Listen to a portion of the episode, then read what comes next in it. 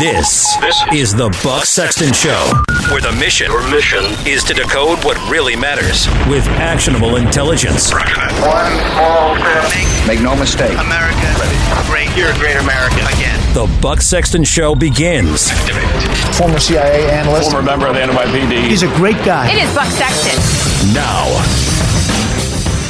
Welcome to the Buck Sexton Show. I'm Harlan Hill, back in the Freedom Hut, filling in for Buck while he's on assignment in China. As always, I want to thank him for trusting me with this microphone. It's actually an honor. On this Wednesday, the 15th of May, 2019, we have a lot of ground to cover. This show is going to be all about 2020. It's going to be about the issues that will decide the election. It's going to be about the contenders competing for the Democratic nomination to take on President Trump in the general election. For those of you that don't know, once again, my name is Harlan Hill. I run a political consulting and advocacy firm called Logan Circle Group. I also sit on the advisory board for President Donald J. Trump's reelection campaign. And when I have some spare time, you'll find me in places like this on radio or on Fox News Channel or CNN as a surrogate for the president. Obviously, I spent a lot of time thinking about this movement. And for three years, the Democrats and the media have peddled conspiracy theories about Russian collusion. They've, for three years, told outrageous, fantastic lies that President Donald J. Trump was even a Russian agent. For three years, they undermined the credibility of our elections and our democracy and the presidency simply because they hate President Donald J. Trump. They called for an investigation, a special counsel, and they got it. And after that investigation, which was the largest and most expensive investigation of its kind in American history, completely and totally exonerated President Trump and everyone on the 2016 campaign. They kept lying to you. They kept lying to you, the voter, and slandering President Trump and the rest of Team Trump. There's a lesson here, and it goes beyond the Russian hoax. But the Russian hoax itself, let's focus on that for a second, is what happens when you take on the establishment.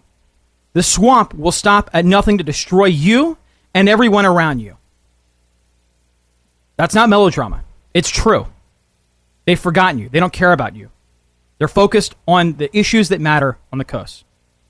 And so, so many people have had their lives and reputations tarnished by these false accusations, and irreparable damage has been done to our democratic institutions in the process, all because they don't like President Trump and what he stands for. If the establishment wins in 2020, they will retake control like you've never seen before.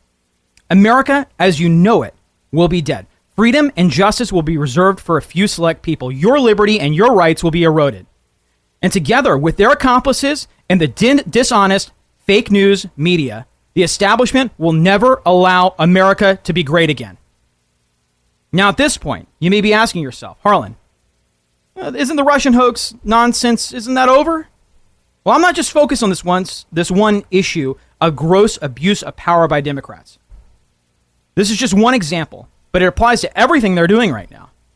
Everything Democrats are doing is designed to harm Republicans and the president at the expense of American democracy, liberties, and freedoms. And there's no better example of this than the Democratic rhetoric designed to divide us into ever smaller, insular minority groups. Just this Tuesday, Linda Sarsour, the nasty and offensive anti Semitic congresswoman, started attacking all white women, all white women in Georgia, just about, for the passage of pro life legislation, tweeting, quote, while folks are debating tactics to respond to Georgia's heartbeat bill, let's remember that 70 per, 76% of white women in Georgia voted for Brian Kemp over Stacey Abrams. That's where the work needs to happen, she continues. White women continue to uphold the patriarchy. Joining me to discuss this is the Daily Caller News Foundation's Henry Rodgers. Henry, how you doing, man? Hey, Harlan, how are you? Thanks for having me. Absolutely. So, Henry, help me make sense of it. I mean, it, it just seems like they're focused on continuing to double down on identity politics designed to divide us and distract us instead of coming up with a real comprehensive solution to uh, to the Oh. nation's problems. Yeah, without question. I mean, uh, Linda Sarsour is a known anti-Semitic, as you said earlier, uh, but yet she still has a platform in the Democratic Party, and you'll see her often on Capitol Hill. I've had dozens of interactions with Linda Sarsour, and I can tell you personally, uh, she she is an anti-Semite who all she wants to do is take down conservatives, and she'll find any way to do that. And the way that she's found it useful is by pushing hate hate speech and anti uh, anti-Semitic slurs, and and and and this this abortion tweet last night, which was horrific. She basically said that every single white person, white woman in Georgia, was a threat, and that and and that they needed to take out these white women in order uh, in order to stop uh, in order to stop the pro-life movement. Now, this is the Democratic Party, so this is what you're dealing with. Now, this is the threat because people are listening to people like Linda Sarsour. They think of her as a, a leader of the party, someone to look up to. And that's a real threat. If Trump does not get elected in 2020, you're going to have people like Linda Sarsour uh, who are going to be talking as as as a as messengers of the Democratic Party. Mm-hmm. I mean, legitimate messengers, anti-Semitic, uh, hostile people running the party. How do the Democrats think they have any chance of winning if they're going to take on all white women? I mean, how does this make any sense? Like, this didn't work last go around. Like, trying to be, you know, play the race card endlessly to divide us. Um, it didn't work last time. It is you know, you talked to a lot of people on the Hill. I mean, you- you're a reporter for the Daily Caller uh, News Foundation. It, it, have you noticed any change in, in tactic over there, or are they doubling down on this failed strategy? Oh, they're doubling down, and it is, it's kind of it's kind of just amusing to watch it. Really, it really is, Harlan. When you're walking down the, the Senate hallways and you'll ask these senators questions, uh, most of which uh, who I'm talking about are running for you know office in 2020 against to t- try to take on Trump here. Um, they're all saying the same things. They all got, have the same message, and they're all sticking to the same uh, talking points, which is basically that Trump's a racist, uh, Trump's a bigot, and that we want to take your guns. And I mean, they, they all have they, they all have the same message. And, I, and my, my my thought on that is, is this going to work in in like you know the middle of Iowa? Is this going to work in you know mid, middle America? Is this how are the how are the voters going to react to this message? Because we saw that a lot with Hillary Clinton pushing the same kind of uh, the same kind of rhetoric, but yet it didn't work out for her. So how, how is it how is it going to work out in 2020? Well, and I, Uh, I remember I don't think any of them have found that out yet. No, I, absolutely not. And Henry, I mean, you you really got a lot of national attention in the viral video when you were asking Bernie Sanders some pretty basic and very respectful questions in the Capitol uh, complex. And you know, Bernie pretended to be on his phone. Uh, you know, he, he, did, did he also threaten you? Did he threaten to have you uh, removed or something? What, what, what how'd that all go down? So, so he he didn't threaten me. Senator Bob Menendez threatened me. Okay. Uh, he threatened to call the police on me for asking a question about the Green New Deal. I mean, and, and this is the thing: Democrats don't like to answer questions from conservative-leaning outlets. Even if my question was, which it was, a softball question asking him how he would vote on the Green New Deal, just a simple question. He said that he would call the police on me due to where I work, and it's just it's it's stuff like that. That's where the Democratic Party is. That's where they're headed, and that's what needs to be stopped uh, in 2020. Otherwise, I don't know if this country is going to turn out too well. Well, and something that stuck with me is I actually saw this on your Twitter feed is that um, presidential candidate John Delaney, spokesperson, said in response to many of the Democrats pulling out of Fox News town halls, he said um, if Democrats want to um, uh, get Trump out of the White House, they have to start talking to people who voted for him. And um, I, I, it seems very short-sighted for Democrats that they're unwilling to go and speak to Republican voters. Um, Yeah, is yeah. go ahead. I thought I thought that the reason why I tweeted that out and I reached out to Delaney's spokesman was because I thought that was interesting because he was kind of the first candidate to kind of break off from that and kind of take a shot um, at another candidate in the race and say, listen, like uh, if Fox News doesn't want to, if Fox, if you don't want to go on Fox News, I would gladly take the attention because Yeah. he sure as hell could need the attention. First off, Yeah. because no one even knows who John Delaney is. He doesn't have a chance. But um, second off, why why are these Democrats refusing national uh, att- coverage from the most watched channel in in this country? I mean, it, none of it makes sense. It's like who is running your campaign? Why would you not go on? And also, I would just like to say, I think that the people moderating those campaigns for Fox News, like Bret Baier, Martha MacCallum, um, they have been more than fair. Even so, so fair that Republicans have been mad that they've been asking some of the questions that they've been asking. So um, Democrats really are just I'm not seeing anything positive. No signs. No signs of positivity for them in 2020. So there's a trend here. Okay, so let, us break down like sort of the Democratic playbook. First, they attack Republicans and Republican voters, calling us, you know, uh, defenders of the patriarchy, racist, bigots. Uh, then they move forward. They start attacking conservative reporters that ask them very respectful, decent questions, and then they elect to boycott entire media outlets uh, because they don't want to a- answer relatively, I mean, e- extraordinarily fair and unbiased lines of questioning, um, you know, from an outlet like Fox News. And instead, Right. they'd rather only speak to uh, voters that they already have, sympathetic voters, at places like CNN, um, uh, with questions that are asked almost as softballs. You know, if you if you watch any of like, for instance, if you watch like the James Comey town hall with CNN, I mean, like they, they, it was they were they were layups. You know, I mean, it was so Oh my easy. lord! Yeah, I Yeah. can't even. I can't even bear watching it. So uh, this is this this belies a degree of intellectual dishonesty on the Democratic side. And the reason that I opened this show up with the Russian collusion narratives is because that is exactly why Democrats never got any closure on why they lost in 2016. Is because they were in complete and utter denial about why they lost. First, it was the racists. Then it was Putin. You know, like they never came to terms with, oh, maybe our party is ideologically bankrupt and we have not presented a plan, a platform that is palatable, palatable to the middle of America. You know, and they, and they still don't. I mean, we're No, three years later and they still don't have it.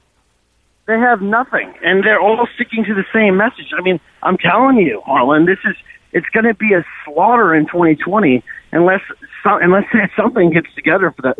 Unless someone gets themselves together and puts a message out for themselves, Yeah. uh, that's different from the rest of the group. Because right now you got a bunch of uh, incompetent people who seem to have inc- incompetent campaign managers Yeah. um, refusing national attention, millions and millions of viewers. So, yeah. Well, uh, Henry, uh, before you grind, uh, where can we find more of your, your work?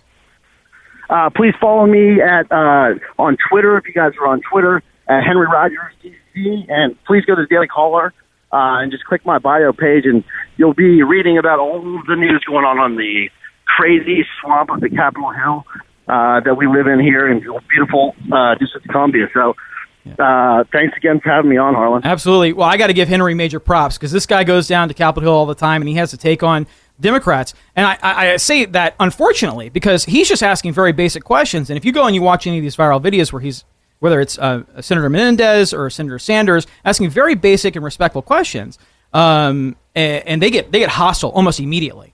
Um, and so I give him a lot of credit for going down there and taking him on and uh, and reporting to to his uh, loyal followers uh, at the Daily Caller. So anyway, thank you, Henry. Um, we'll we'll have you back soon. We'll be back after this quick break with more. The lines are open, so give us a call at 844 900 2825. That's 844 900 Buck. Stay tuned to the Buck Sexton Show. Welcome back. You're listening to the Buck Sexton Show. I'm Harlan Hill filling in for Buck. The phone lines are open, so give us a call at 844 900 2825. That's 844 900 Buck. So if you were here for the last segment, we sort of touched on sort of the continuation of Trump derangement syndrome and how I think that is going to imperil the Democrats going into 2020. And later in this hour, we have an esteemed Democratic consultant, uh, a friend of mine actually, and a fellow South Carolinian that's going to join us and try to break down some of this. I'm going to lay out why I think that his strategy for the Democrats winning is wrong and why I think President Donald Trump is uh, well positioned to win re-election in 2020. But one thing that stuck with me is that radicalism, radicalism, permeates the Democratic Party. Congressional Democrats are more radical than they have ever been. And Speaker Pelosi refuses to acknowledge how out of control her caucus is. House Speaker Nancy Pelosi is either rusty with her arithmetic or she's in full blown denial. The radicals are starting to take over the Democratic Party. They're not just progressives and socialists. In many cases, they're anti Semites, full blown anti Semites. I never thought that we would confront this in the modern Democratic Party. I thought that this was an issue of the past. During a recent interview, Pelosi scoffed at the idea that her party is sliding further to the left. She, in fact, argued that there are only a handful of socialists in her caucus. She's just wrong. It doesn't take a PhD in mathematics to realize that these estimates of like five socialists is just flat out wrong. There are more than five socialists running for president of the United States on the Democratic side of the aisle. She's delusional. She's straight up delusional. While many Democrats don't openly identify as socialists, dozens, dozens of them openly support various outrageous socialist proposals pitched by the most radical politicians in Washington. Just take a look at uh, AOC's Green New Deal, which estimates show will cost American taxpayers a jaw dropping $93 trillion. Although the proposal did not get much traction in the last year, over 91 House members, far more than five, 91, 91 House members backed the Green Dream. And many leading Democratic presidential candidates are right there with him. In fact, support for the Green New Deal has nearly tripled just since December. This is a clear sign that the radical wing of the Democratic Party is rapidly gaining influence. Echoing AOC's own hyperbolic perspective on this, uh, Cory Booker, Spartacus as he likes to be known, what an egomaniac, has even compared the Green New Deal with fighting Nazis. Just this guy's this guy's out of his mind, arguing that America must take the lead on combating climate change, no matter how much it might cost. He said, "quote Our planet is in peril, and we need to be bold." There's a lot of people blowing back on the Green New Deal. They're going, oh, it's impractical. Oh, it's too expensive. All this. He continues, when the planet has been in peril in the past, we came forward to save the earth from the scourge of Nazi and totalitarian regimes. We came forward. I mean, this guy, I mean, he, he lives in a fantasy world. And it's actually terrifying that this guy's running for president and has some support. So, whether Speaker Nancy Pelosi likes it or not, the neo socialists have fully infiltrated the Democratic Party, particularly within her own House majority. Some leading Democratic candidates are even endorsing the concept of reparations. This is an unhinged leap to the left that would have fundamentally divided our country. Even Barack Obama said that this was unrealistic. Just last month, in fact, Democratic Socialist Bernie Sanders boasted that many of the radical and extreme ideas that he touted during the 2016 campaign have now, be, now become mainstream within the Democratic, Democratic Party. So, no matter how much Democrats at the DNC and Speaker Pelosi try to deny the fact that radicalism is now embraced and adopted by more than just a handful of Democrats in Congress, and the Speaker knows this, so, unfortunately for Pelosi, neither denial nor optimistic arithmetic will save the Democratic Party from plunging headlong into socialist oblivion. They need a course correction to bring them back in line with the mainstream of America. We'll go we'll be right back after this quick break. I want to hear from you guys. The phone lines are open. Give us a call at 844-900-2825. Stay tuned to the Buck Sexton show.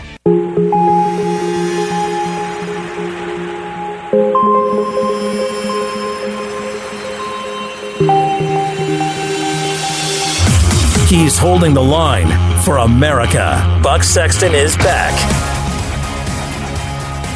Welcome back. You're listening to the Buck Sexton Show.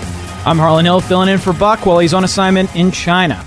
The phone lines are open, so give us a call at 844 900 2825. That's 844 900 Buck. We'll be taking calls later in the show.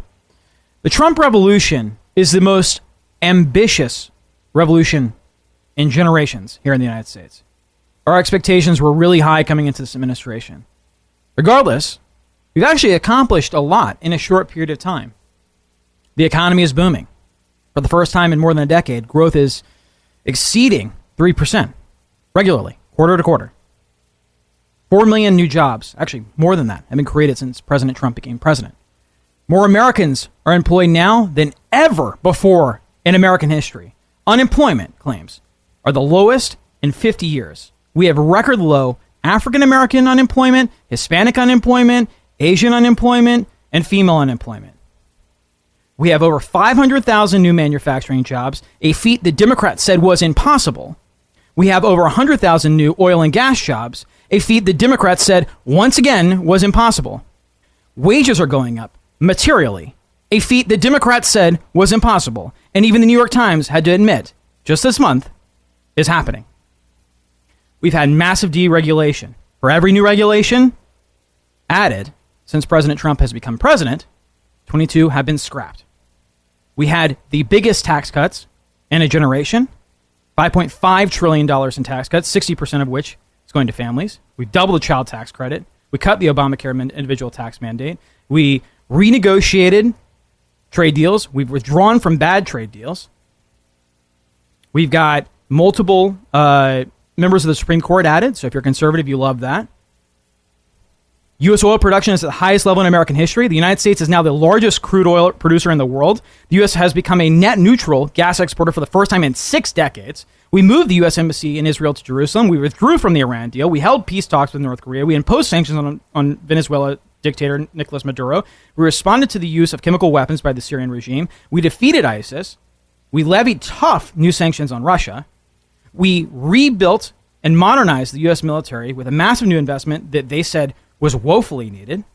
We've given members of our military the largest pay raise in nearly a decade, and we're finally making NATO pay their fair share for the common de- defense. This president, President Donald Trump, is killing it. So, joining me to explain why we should turn our back on this amazing progress is my good friend and fellow South Carolinian, Democratic consultant, Antjuan Seawright. You've probably seen him on Fox News. Antoine, how you doing? I'm good, Harlan. How are you? Doing all right. So you are probably the expert on the Democratic primary process in South Carolina and, and beyond too. This cycle, I mean, we see you all over Fox News, and I think your your your commentary is really insightful. Um, as you look at this field, who do you think is doing the best job of providing an alternative to the platform and the successes of President Trump on the Democratic side of the aisle? Well, I can honestly say, Harlan, uh, in good faith, that I think all of them are offering an alternative universe to what we see from President Trump, uh, this administration, and even more so the Republican Congress. Uh, while I heard your opening commentary, and I thought it was very insightful, um, and it reiterated some of the things we heard from others within the Republican Party. The truth of the matter is, when you talk about the economy, the economy is working well for some, but it's not working well for others. Um, when you talk about what's on the hearts and minds of voters uh, on the in the mainland, uh, I think is quality quality of life issues where I think Republicans have really um, failed this country. Uh, and so I think that all of our candidates in their own way are offering an alternative universe to the things that matters to voters. Um, the polls have evidently shown Joe Biden has the most strength, um, both uh, in the presidential primary to this point and in terms of electability uh, against Donald Trump and the Republican Party uh, next year in a general election. Well, help me understand, um, because when I look at these stats in terms of unemployment and wages going up and all that, who is who is this economy not performing for? I mean, well, because along demographic lines, it seems like everybody's benefiting. People in this country forget about trying to make ends meet. There are people putting two ends together, hoping they meet. You have mm-hmm. people working two and three jobs in this yes. country to to do the basic things. There have been a number of studies that shown how you know even the African American employment rate, even though Republicans like to uh, sing loud about is low, is still double the rate of other people in, in South mm-hmm. Carolina, where we know so well um, God's country. You look at counties like Marion and Dillon and some of those places. You have families who are living like second class citizens in some cases. And so, mm-hmm. what I would say to you is while the economy is doing well for some, it's not doing well for others.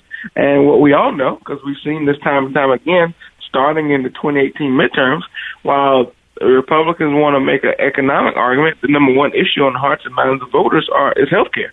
And health care is the number one reason why people go bankrupt and why families have economic hardships in this country. And so I, I like our chances in terms of the messaging strategy that we put mm-hmm. forth, most of our candidates. There are some who are not probably singing the tune that will probably be competitive and sexy for a general election battle.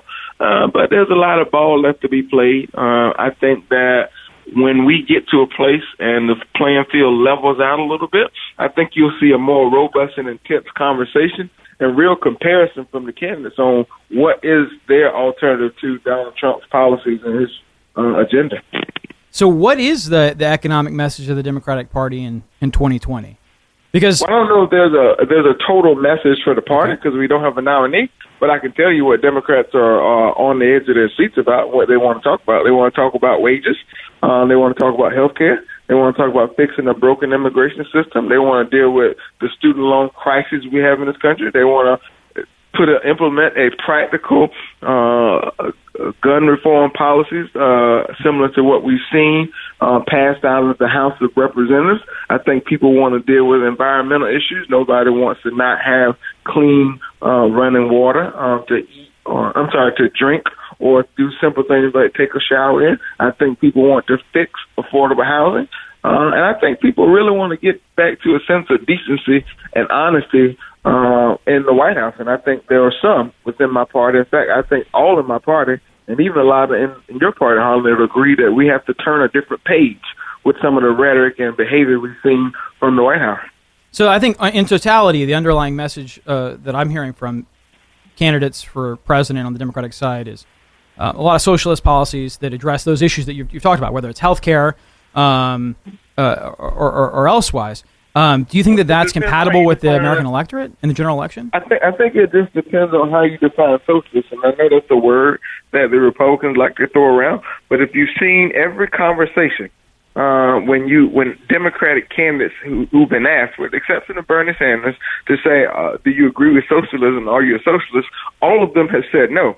And if you well, that's because they polled the word socialism and they know that it's a dirty word. That doesn't mean that they don't like well, socialist policies. you know, there's a difference. If you define social socialist policies as a policy position that's alternative to Donald Trump that may be bold and progressive, then call it socialist. But I can just tell you, as a first generation college student with six figure debt after my when I finished my MBA between undergrad and grad, dealing with the student loan crisis by uh, taxing those who uh, earn a little more, like yourself, Harlan. I think that is not a socialist policy. I think that is a bold, progressive step in the right direction policy. When you talk about protecting pre-existing conditions and making sure that hospitals don't close like the five have in rural South Carolina uh, because Republicans did not expand Medicaid, I don't call that a socialist policy. Uh, I mean, you can you can rebrand it all you want, um, but it is what it is. I mean, you're looking to tax the rich more, which is fine. You're standing behind it. You're saying it. I respect that. You know, you're you're being honest about it, and then you're looking to expand um, government programs. I, I'm, I'm assuming you want Medicare for all. Is that right? I, I never said that. In fact, I've been on the record, uh, maybe not with you, but I've been on the record for saying that I am a more or less uh, fix the ACA. Uh, let's uh, protect pre-existing conditions. Uh, let's look at the Medicare population, find out where we can have some fixes. Uh, but let's really look at opportunities to really strengthen the ACA. You won't find me uh, singing the song of Medicare for all. Well, see that's so your perspective on this. I think is compatible with Republicans. I mean, Republicans want to come up with a solution to the ACA. They do. No, I, the, president no, said I don't he, he's they on. Do because they, they oh, had, that's not true. The president said that. In mind, Republicans wanted to repeal and replace ACA uh, when you all had the Congress. That was what you campaigned on for uh, for eight years. Eight but the president, years of Barack Obama. The president uh, also said that everyone should be taken care of, including pre-existing conditions.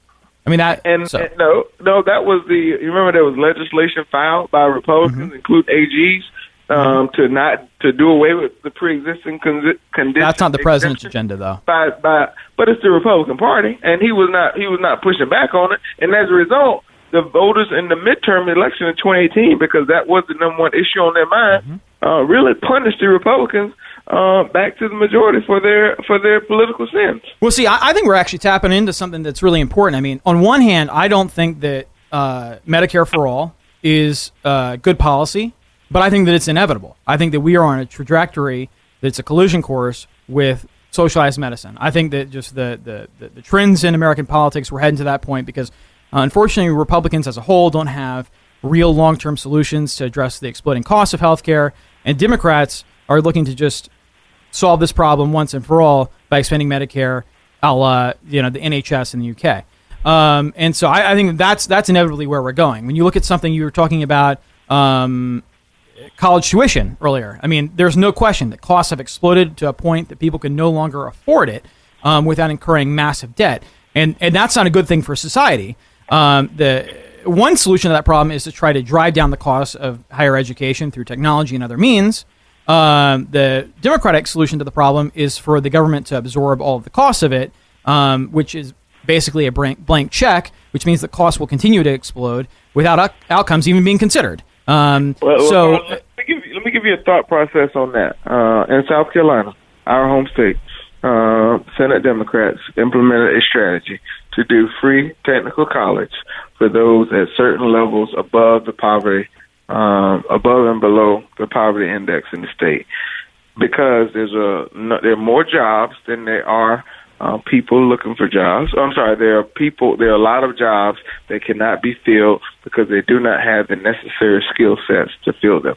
So when you offer free technical college for for poor people, I'll just say it, say it that way, uh, people with certain income levels, it gives them an opportunity to be pulled out of poverty, but it also positions them to fill some of these holes, job holes that we have in this country. And so while people want to criticize it because it has the word free, it has been working very well and it received Democratic and Republican support and it's been a growing, expanded program and that's why we have one of the best technical college systems in the country in South Carolina. If you look at a Republican state like Tennessee, they too have free technical college. And so while you may bark at the fact of the word free college because it's uh, because it's sexy to do on your side of the aisle, but in some cases that is not a bad thing, and it, fixes some of the problems that we have because we know education, uh, crime, and poverty all have one common thing: they all loop in with each other.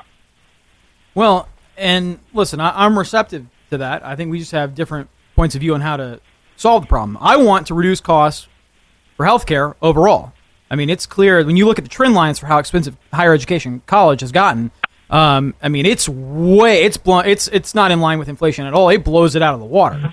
So there's some reason that costs are exploding, and I don't think that we address the problem by having government assume all the costs. But we'll, we'll move on because we don't have that much time. Um, Yeah. who who do you think i- i- the dark horse is on the Democratic side of the house? Somebody we're not talking about. I mean, we have a long list of people here. You know, everybody from Buttigieg to uh, Gillibrand, to Booker, Castro. I mean, who who who or Yang?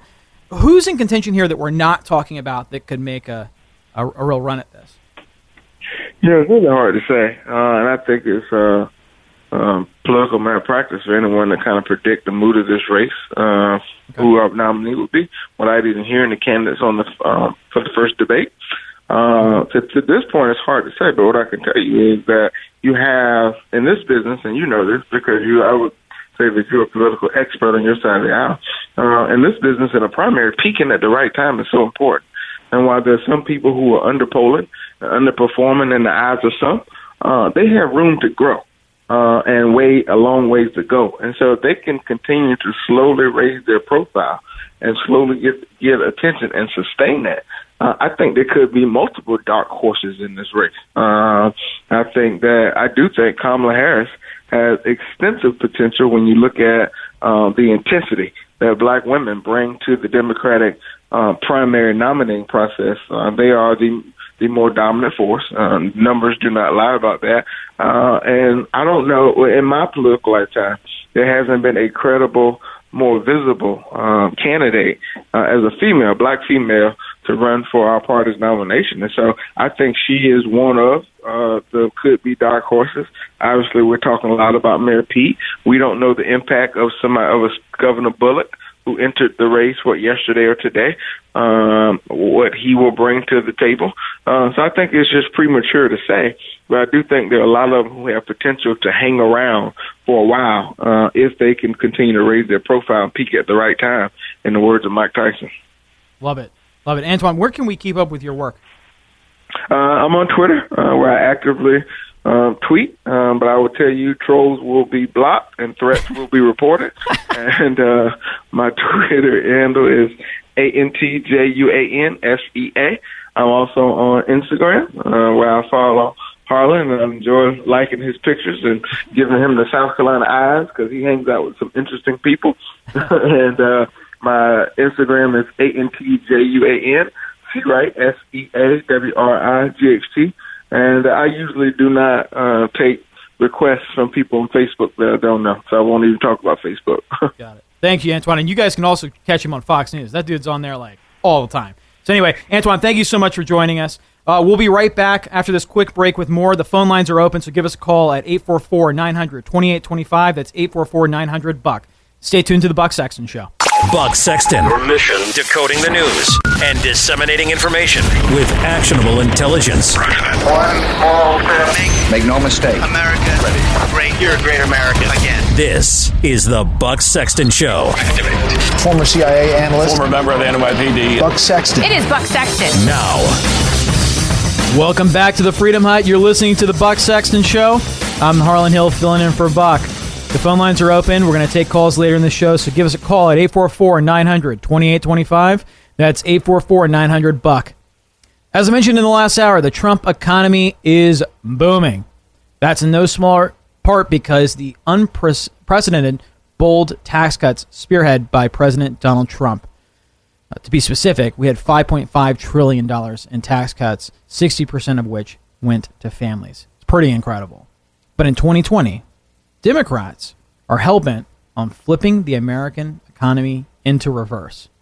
Joining me to evaluate the next few years is Paul Blair, the Director of Strategic Initiatives at Americans for Tax Reform. Paul, how you doing? Uh, other than the grim prospect of a Democrat uh, being in the White House after 2020, I'm doing well. well, good, good. So, I mean, is it fair to say that every Democratic contender for the, the nomination is is running on higher taxes? I mean, or, or is there somebody that's an outlier that's more of a moderate and reasonable? No, that, I, I think that's a very fair assessment of where the I don't know how many dozens of candidates are running at this point, but certainly among the top contenders or those who register above one percent uh, in the national polls have all in some way suggested that they would either repeal the Republican tax cuts, the Tax Cuts and Jobs Act, or they've come up with their own creative uh, tax plans of their own that raise taxes by hundreds of billions or multiple trillions of dollars to pay for their in- kind of inventive spending schemes on whatever the priority of the time is. So, yeah, I think it's a fair assessment to suggest that if a Democrat is elected president in 2020, uh, that among their top priorities will be raising taxes on nearly every American in the United States. I mean, that's incredible. I mean, if you reverse the uh, Tax Cuts and Jobs Act, um, you're getting rid of the doubling of the child tax credit, which has truly helped to lessen the financial burden of raising a family in this country. Uh, how can Democrats, who are ostensibly supposed to be the, the, the party of the little man, that's what they've, they've, they've, they've, they've held them up to be, themselves up to be for a long time, how can they run on raising taxes on families? Yeah, I mean, look, let's let's break it down even further as to what a repeal, a full repeal of the Tax Cuts and Jobs Act would do. And the reason I say we've got to break it down based on a full repeal is that maybe eight nine months ago there would have been Democrats that said, well, we've got to raise the corporate rate or we've got to raise the top income tax rate uh, because the Tax Cuts and Jobs Act certainly helped a couple of few high, a few high earners. But in the last couple of weeks, specifically in the last two months, um, we've had a number of Democrats come out and say that they either on day one, uh, by some, I guess, magical mechanism, they would do a full repeal. And so here's what that would mean. A family of four earning median income of just over $70,000 a year would see a $2,000 tax increase. Single parent, and this goes to your point about the child tax credit, a single parent with one child making about a little over $40,000 a year would see a $1,300 tax increase this isn't only a, a few rich folks uh, who live, you know, in the Acela corridor or New York and you know the West Coast. Um, these are uh, families, small businesses, and low and middle income individuals. Tens of millions of them who would face an immediate tax increase uh, if, if many of, if not any of, the Democrats running for president were elected. What's interesting, I think, is if we look back to, um, I don't know, 2008. Uh, Joe Biden, for example, uh, at least in 2008, Democrats campaigned on promising to not raise your taxes. Now, of course, we knew uh, that they were lying, and, and it didn't take very long for us to find out that they were doing just that. Uh, but at least they pretended uh, that they weren't going to raise taxes. We are in a much different position uh, 12 years later with, with essentially every single candidate campaigning on running low and middle income, raising low and middle income taxes on families, small businesses, and individuals. It's extraordinary to me because for the first time in a long time, um, well over a decade, Americans are s- just finally starting to get ahead the economy is starting to show signs of booming for not just the people in the Acela corridor, to your point, but people in the heartland. And this is what people voted for. This is what the Trump revolution was about. This is why the ta- these tax cuts are in large part why we've exceeded 3% growth quarter to quarter. It's in large part why we've, you know, we're knocking on 5 million new jobs since President Trump was elected. Um, it's why we have record low African American unemployment, Hispanic unemployment, Asian unemployment, and female unemployment. And so I, f- I really truly reject the notion that Democrats can win running on this. And I, I'm sure you do too. And I'm wondering where they're going to have that epiphany. They're, they're not self aware. I don't think that they truly are plugged into the American voter because at the end of the day, it's the economy that matters. And I think that people intrinsically know that if you add more regulations and you add more taxes, it's going to hurt the economy and their wallets. Yeah, I mean, look, I think that their calculation is they can promise to spend a lot of money on a wide range of programs that may seem popular at a base level. So whether that's Medicare for all, Bernie Sanders' plan, a Green New Deal, whatever that includes. Um, but it only takes one question uh, asked by any fair and reasonable person in the press or at a town hall, and that is how are you going to pay for it?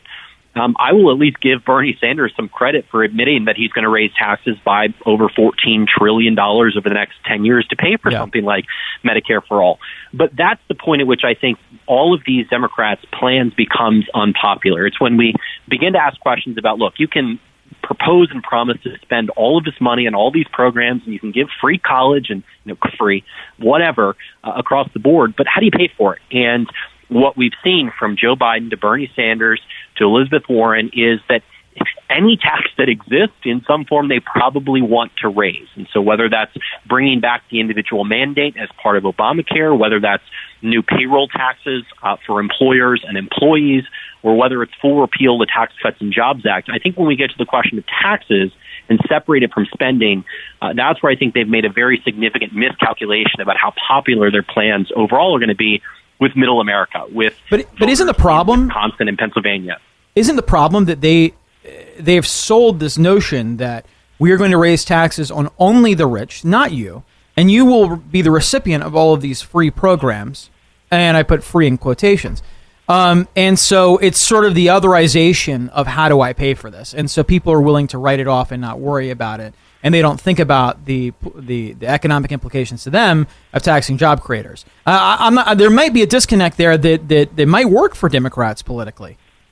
Absolutely, and look, this is where this is where kind of the Democrat position on taxes shifted in January when they took over the House with Alexandria Ocasio Cortez and then Bernie Sanders on, well, we're just going to raise taxes on the top 1%.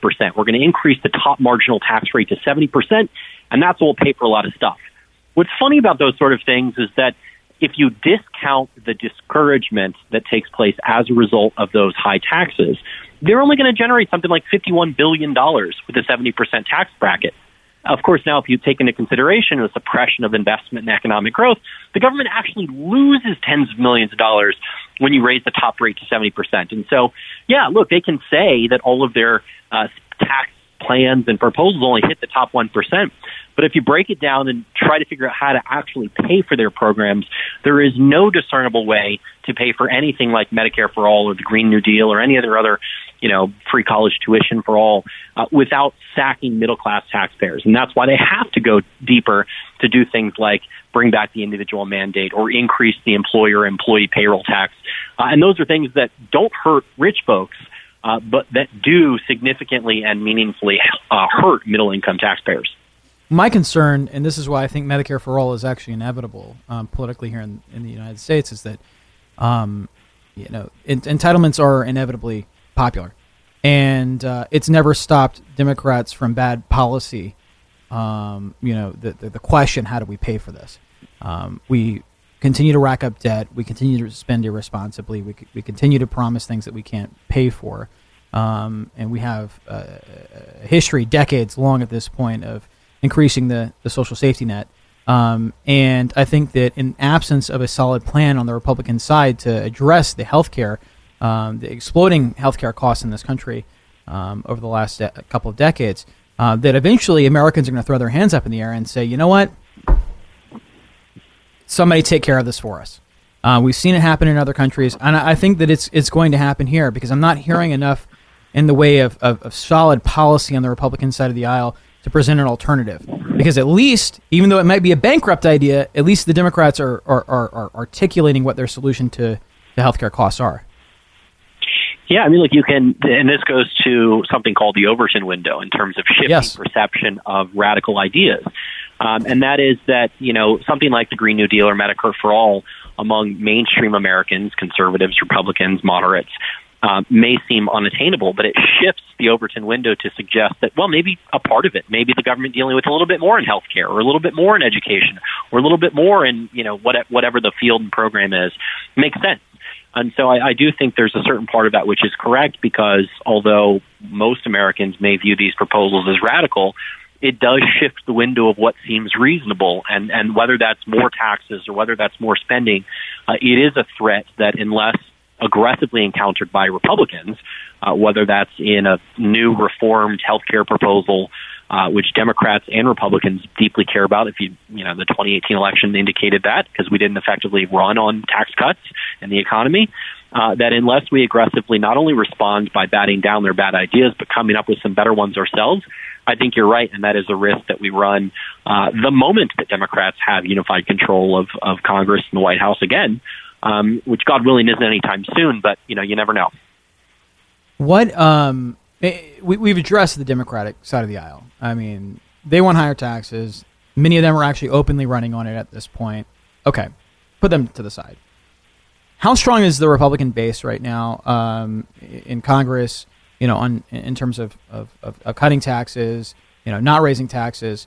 Um, you know, are we still on the same team? Are we on the same page on the Republican side of the aisle? And I ask that because the Republican Party has been in a shift uh, over the last three years, and so I'm I'm I'm, I'm curious if you've seen a change in, uh, in in how we view taxation on the right. I do think so, largely because of our success in passage of the Tax Cuts and Jobs Act. I mean, most Republicans, uh, maybe perhaps different than it was 10 years ago, um, given the chance, will cut your taxes. Now, that doesn't mean they're also going to cut spending. That's a totally different Right, right, conversation. right. Um, and most Democrats, uh, given the opportunity, will raise your taxes. Um, this is true at the state level, and it's true at the federal level. Um, I, I do think that President Trump's aggressive pursuit of tax cuts, and I use aggressive in a positive way, um, uh, I think solidified the Republican base and solidified the Republican Party as the party that will cut your taxes given the chance. Um, but we've done that now, and there's certainly some more things that we can do, like indexing the capital gains tax to inflation, uh, or, or making the middle class tax cuts permanent. There's more things that Republicans can do, uh, but but I do think largely Republicans are on the same page. Now, every once in a while, I think we're going to have some outliers that flirt with stupidity um, on on on issues like a carbon tax. Uh, we're going to have an outlier here or there uh, where where folks contemplate some some dumb ideas. Um, but you know, if we're in the range of 95 to 99 percent Republicans rejecting these sort of ideas, I think we're in a much different position than we were in the early 2000s when we had Republicans that voted against tax cuts under President Bush. Yep. Uh, and so I, I do think we've seen a shift in positive direction. Are there any names you'd be willing to drop about Republicans in support of a carbon tax? Are there? Oh, yeah, absolutely. Look, Francis Rooney in Florida um, is uh, kind of out there on, on his own in pushing what may be the most significant national energy tax that's ever been contemplated. I mean, we have a proposal before Congress that has something like 37 Democrats and one Republican, again, Francis Rooney from Naples, Florida, uh, that, that is pushing a multi-trillion dollar tax increase. So the government collects significantly more in gas taxes, utility bills, and energy costs, and then would um, send what I would call uh, green energy welfare apology t- checks to most families um, to compensate for those higher costs. Now, of course, it wouldn't be 100%, but he's kind of out there alone on this. Um, You know, in the prior Congress, Carlos Curbelo of Southern Florida was also one who took the lead on pushing this, but voters kind of saw through it and kicked him out of office. And so, again, well, we're going to have 95 to 99 percent of Republicans reject things like a national energy tax, and it's not a new idea. We went through this on cap and trade 10 years ago, and folks like Bob Inglis in South Carolina were primary and lost as a result of it. Um, and we're going to have to push back as aggressively uh, as possible against these sort of silly ideas. Um, but again, I do think we're in the range of 95 to 99 percent of folks rejecting that. We just have to ensure that if Democrats are in charge again, we don't have a few of these uh, kind of moderate squishes join with Democrats to impose those sort right. of disastrous ideas. Well, the takeaway from this is that we need somebody down there primarying uh, Congressman Rooney in Naples, Florida, if, uh, we don't already have some. I don't think that would be a bad idea. I think policy ideas. I think there are a few policies he's wrong on. Good. Um, Good. And and well, and I think that uh, voters, uh, given the chance, might select someone else.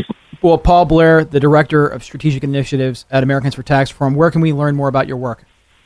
You can check out our website at atr.org or uh, follow us on Twitter at Tax Reformer. Thank you so much, Paul. We'll be right back after this quick break with more. The phone lines are open. We'll be taking calls later in the show. Give us a call at 844 900 2825. That's 844 900 Buck. Stay tuned to The Buck Sexton Show. Welcome back to the Freedom Hut. You're listening to The Buck Sexton Show. I'm Harlan Hill filling in for Buck. The phone lines are open. We will get to those calls, so give us a call at 844 900 2825. That's 844 900 Buck. We obviously covered a lot of ground. But we have some great guests uh, up ahead as well. Dr. Marion Mass is uh, coming up in the next block. She's great. She's going to help break down the opioid crisis. Uh, she's seen this firsthand. Uh, we're going to address how we ad- fix it and what it means for us politically in 2020. This is an issue that I wish I knew more about. It is something that, particularly in the heartland of America, is affecting many people. And unfortunately, in a media landscape dominated by the East and West Coast, I don't think we hear enough about it. Uh, but voters do care about it. So we're going to talk to an expert on that. We also have a Republican consultant and 2016 Trump uh, campaign alum who is in Ohio right now with his ear to the ground on how the president is performing and what we have to look forward to in 2020, because I believe that Ohio is a bellwether for how the rest of the Rust Belt states, for lack of a better term, will go. We also have uh, probably one of the preeminent um, experts on energy that I we could get for for today's show, uh, and he's going to break down what energy means for the 2020 race and what the Trump administration has done thus far to deliver enormous results, to pay enormous dividends uh, for the uh, uh, America's national security and economic security. I also want to go back to something that I mentioned previously, but we didn't have a whole lot of time to address it. The president and the Trump administration is doing something great. They've opened up an online forum where Americans can share instances in which they've been censored by social media platforms like Facebook, YouTube, Instagram, Twitter. Uh, this is really important, guys. I mean, because we've been we've been talking a lot about this problem, but we haven't heard very many solutions to it. Finally, the Trump administration is going to start compiling uh, r- examples of uh, manipulation by the major social media companies, the major tech firms, and we're going to start coming up with solutions to the problems. I love that the president is not sitting back and letting people complain about it. He's taken this issue by the horns, and we're going to fix it. So if you go over to the White House website, whitehouse.gov, you can now finally file a complaint about your freedom of speech being violated by social media platforms. Um, you can include screenshots and everything else. This is a really important issue, guys, because if we lose the fight on social media, we're going to lose the fight overall. Once again, this is the Buck Sexton Show. We'll be right back after this break. Thanks so much for tuning in.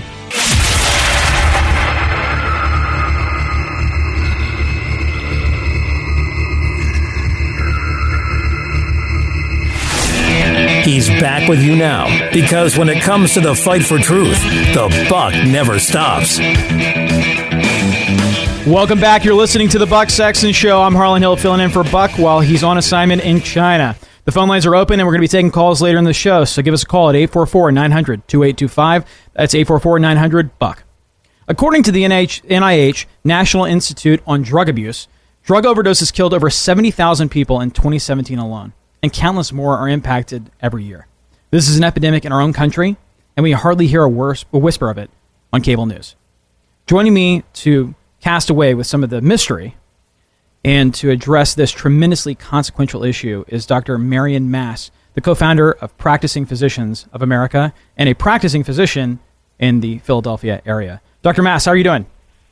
I am great. Harlan, thank you so much for having me. Oh, thank you for joining me. So, first, can you just break down for us um, how critical this issue has gotten? I mean, I'm sure you see it in the field all of the time.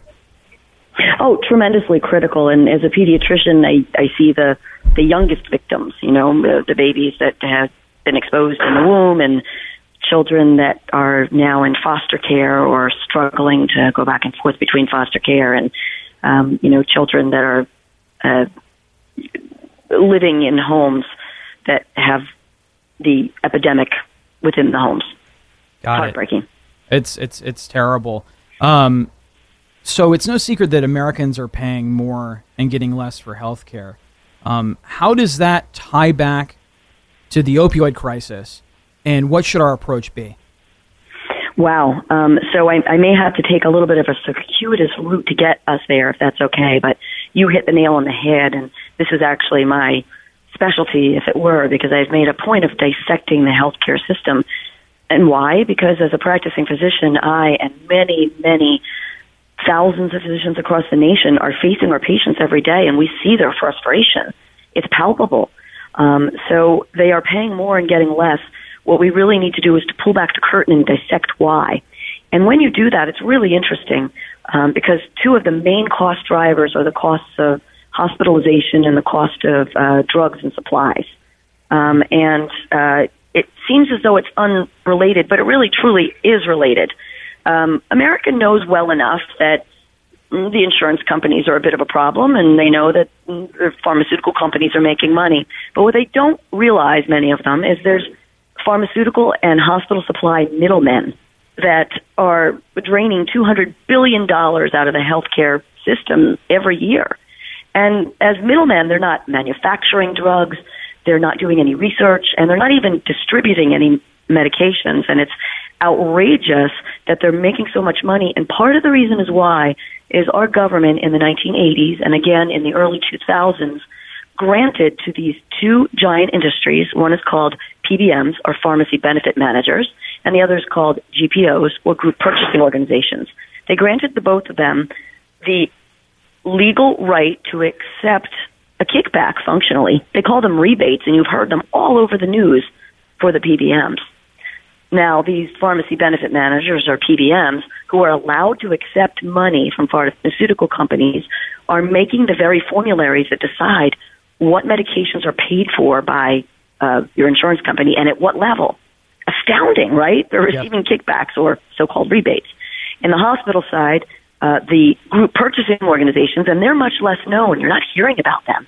And they control 90% of the hospital supply. for large companies also allowed to receive kickbacks, or they call them rebates. And what this has done over time is it's created a pay to play environment. And in both the outpatient pharmaceutical world and the inpatient pharmaceutical and supply world, we're having not only extraordinary costs, but because it's pay to play, over time, the manufacturers have started to uh, purchase uh, either near or sole source rights to the formularies or to the hospital supplies. Got it. So, yes, and so what we have seen is a uh, shortage of several interesting medications. Would you like to hear more? Well, I, I got to ask you. I mean, what are some of the low hanging fruit that we could tackle first to you know drive down costs?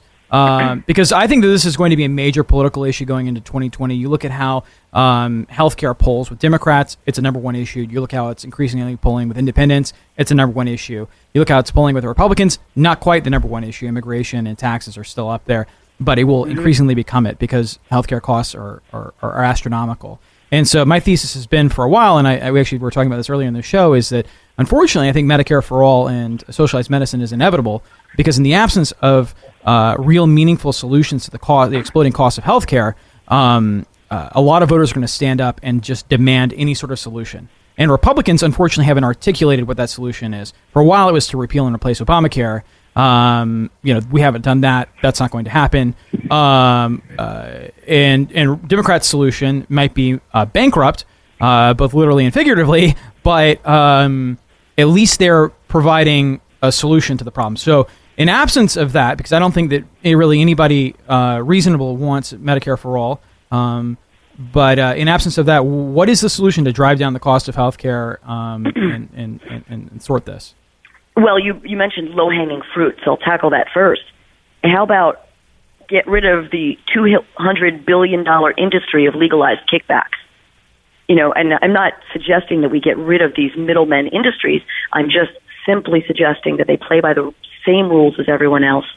Um, you know, so that will have a lot of down um, downward decreasing cost effects as well, because these kickbacks are stifling manufacturing since only one company is making a various drug or a supply, and it's causing shortages. Mm-hmm. And the shortages themselves are causing problems in hospitals that are causing extended stays, um, more complicated care needed because us, we as physicians and our friends, the nurses, are jerry rigging the way around these shortages.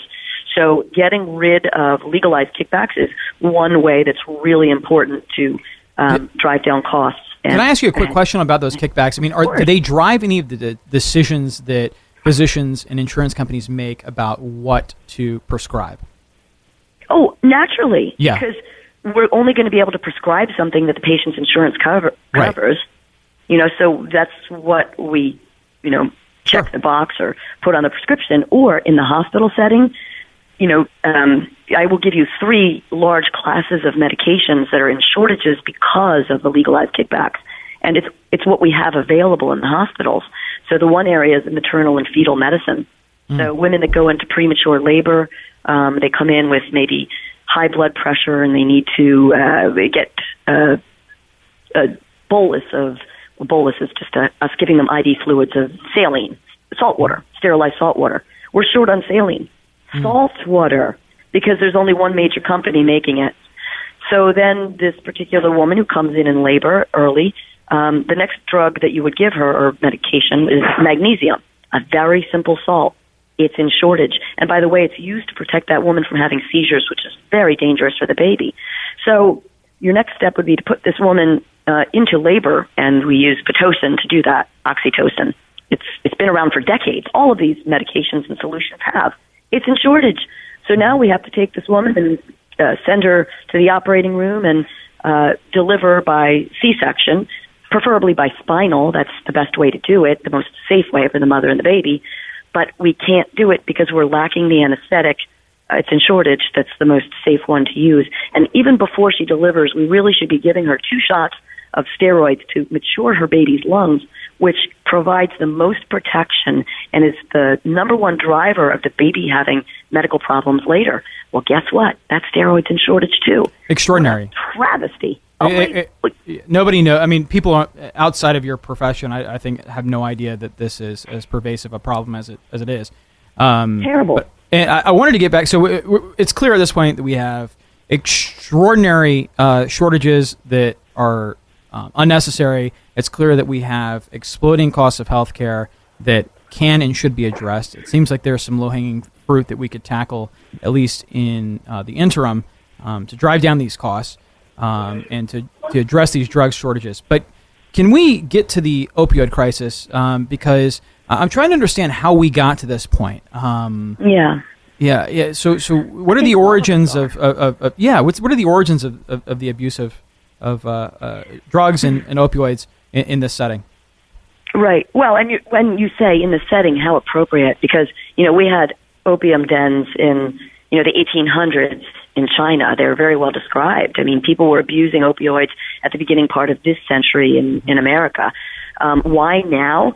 I think we're in the middle of the perfect storm.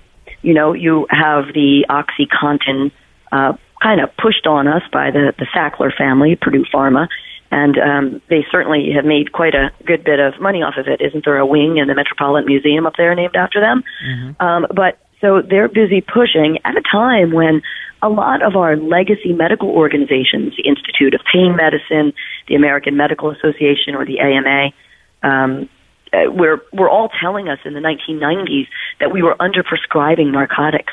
They're safe, they're fine, you're underprescribing. We had to treat patients' pain.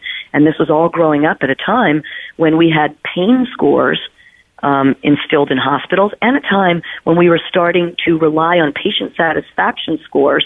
And remarkably, Medicare money to hospitals was in part based on satisfaction scores. So if patients were happy and pain free, they gave higher scores. We started giving more opioids. But I think the two other things that and that that you know push this storm, or three other things. I'll, I'll give three. I'm going to fault my own profession here. We are creatures of habit. So when we were taught you're not treating pain, you know, staunchly enough, you know, you should be writing prescription, make sure the patient has plenty of pain meds.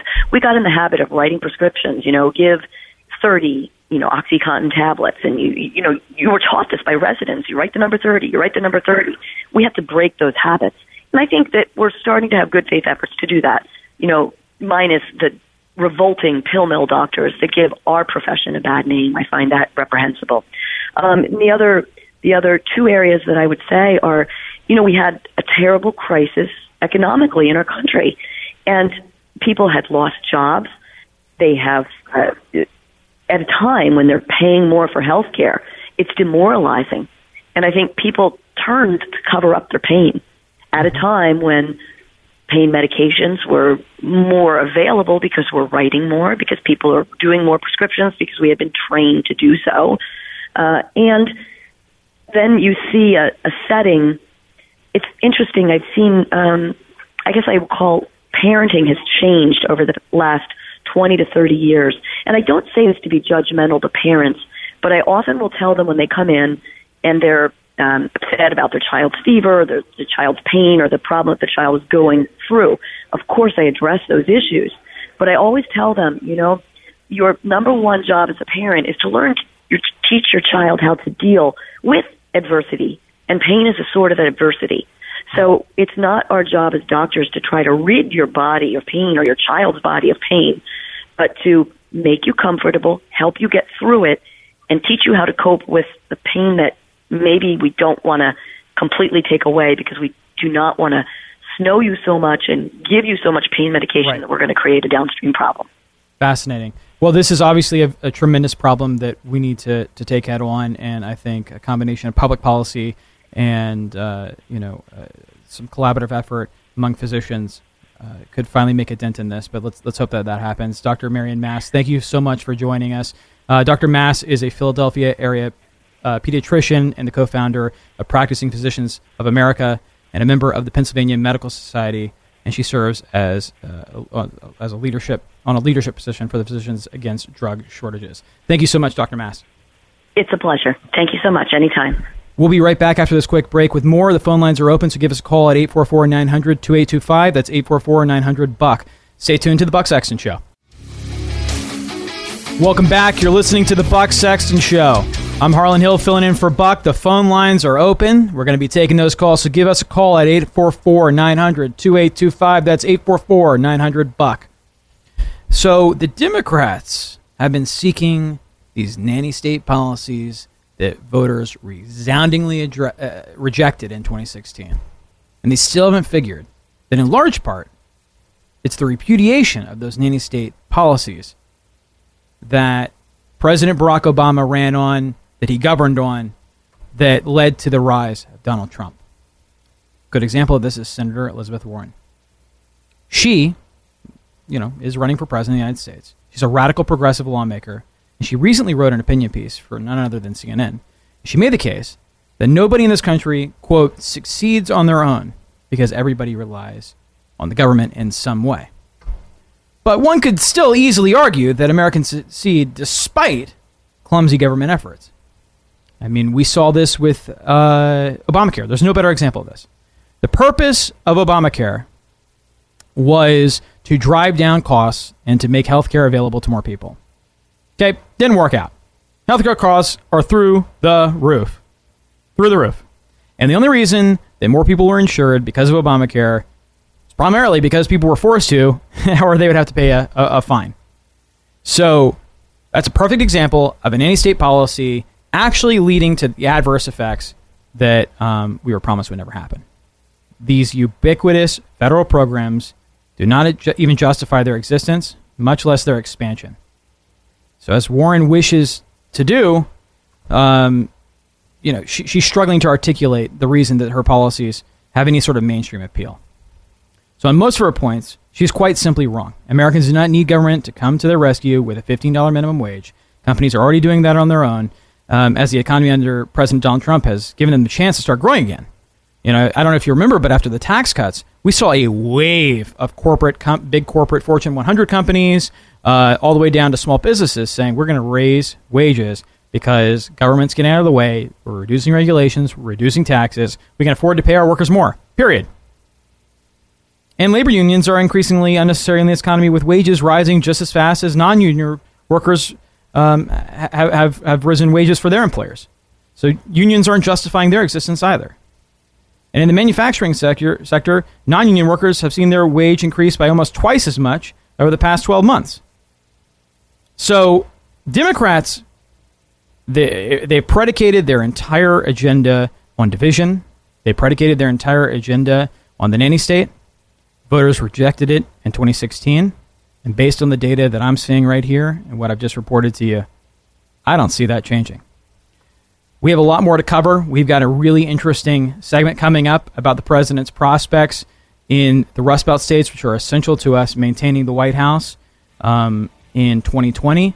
And so I'm looking forward to that. Make sure you call in. We've got the phone lines open 844 900 2825. Stay tuned to the Buck Sexton Show.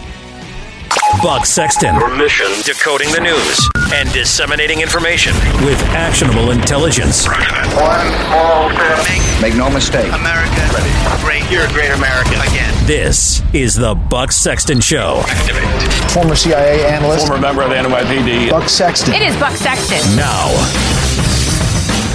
Welcome back. You're listening to the Buck Sexton Show. I'm Harlan Hill filling in for Buck. The phone lines are open, so give us a call at 844 900 2825. I promise we're going to take those calls soon. Um, I'm going to be joined here in a moment by Allan Betz. He's a really good friend of mine and a political consultant, and a Trump 2016 alum who ran one of the most successful districts for the president in Ohio last time around. And the reason I wanted him to join us today is because uh, Ohio is a bellwether for the rest of uh, the Rust Belt states, uh, which President Trump needs to win. So, Allan, thank you for joining me today. Yeah, thanks for having me. Based on your experience, because I know you're currently running campaigns there in, in Ohio right now, uh, what's the mood on the ground with, with voters and activists and volunteers? Yeah, sure. Um, so, as you know, in 2016, the president carried the state um, almost by 10 percentage points, and there was a lot of excitement, uh, especially in the uh, grassroots, door to door, going to events, rallies, things like that. And I can see the same environment happening now. I, I mean, there's people that have been reaching out already um, that that are telling me that they are ready for 2020. They're ready to hit the pavement to do whatever's necessary to get the president elected again. What um what do you think the takeaway was from the 2018 general election uh, or midterm election, um, where I, I believe, correct me if I'm wrong, almost every statewide candidate um, on the Republican side won the election. Yeah, it was uh, pretty big for Ohio. The only um, person that, that kind of threw that off was Sherrod Brown uh, getting reelected, but the Republicans swept all the statewide um, candidate races, and it was a, if you will, a red wave in Ohio.